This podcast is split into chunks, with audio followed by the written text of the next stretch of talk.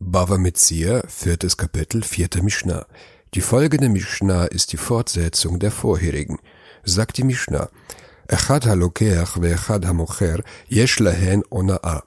Sowohl der Käufer als auch der Verkäufer haben das Ona'a-Recht. Das Verbot der Übervorteilung gilt sowohl für den Käufer als auch für den Verkäufer, wie es steht in Vayikra 25,14. Und wenn ihr dem Nächsten etwas verkauft oder etwas von ihm kauft, sollt ihr einander nicht übervorteilen.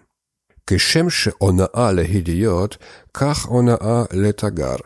Wie der Privatmann das Ona'a-Recht besitzt, ebenso hat der Kaufmann dieses Recht. Das Verbot der Übervorteilung gilt für eine Privatperson wie für einen Kaufmann. Obwohl der Kaufmann sich mit dem Warenverkehr auskennt, sagen wir nicht, dass er auf sein Geld verzichtet, wenn er einen Fehler macht. Rabbi Yehuda Omer, ein Ona'a letagar. Rabbi Yehuda sagt, der Kaufmann hat kein Ona'a-Recht. Rabbi Yehuda spricht über einen Kaufmann, der spekuliert. Er kauft Waren und verkauft sie schnell weiter. Dieser Kaufmann kennt sich gewiss mit dem Wert der Waren aus. Verkauft er eine Ware für einen niedrigen Wert, dann gehen wir davon aus, dass er auf den Preisunterschied verzichtet. Vielleicht braucht er gerade schnelles Geld, um es in etwas zu investieren.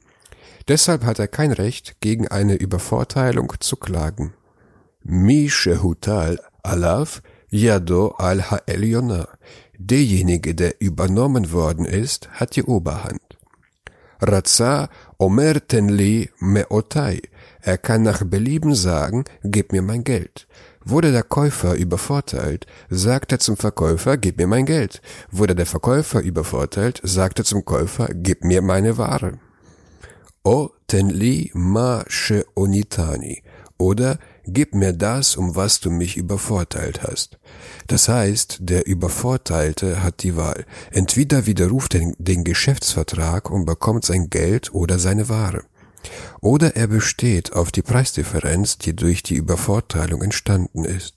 Im Talmud gibt es eine Meinungsverschiedenheit, ob der Übervorteilte bei 16,7 Prozent Preisunterschied den Geschäftsvertrag aufheben kann. Rabbi Nathan sagt, er kann den Geschäftsvertrag nicht aufheben, sondern bekommt den Preisunterschied ausgezahlt. Dagegen hält Rabbi Yehuda Hanassi, dass er den Geschäftsvertrag aufheben kann. Und das ist auch die Meinung unserer Mishnah, die sagt, derjenige, der übernommen worden ist, hat die Oberhand.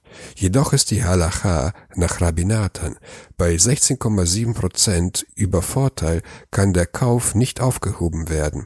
Es wird nur die Preisdifferenz ausgezahlt.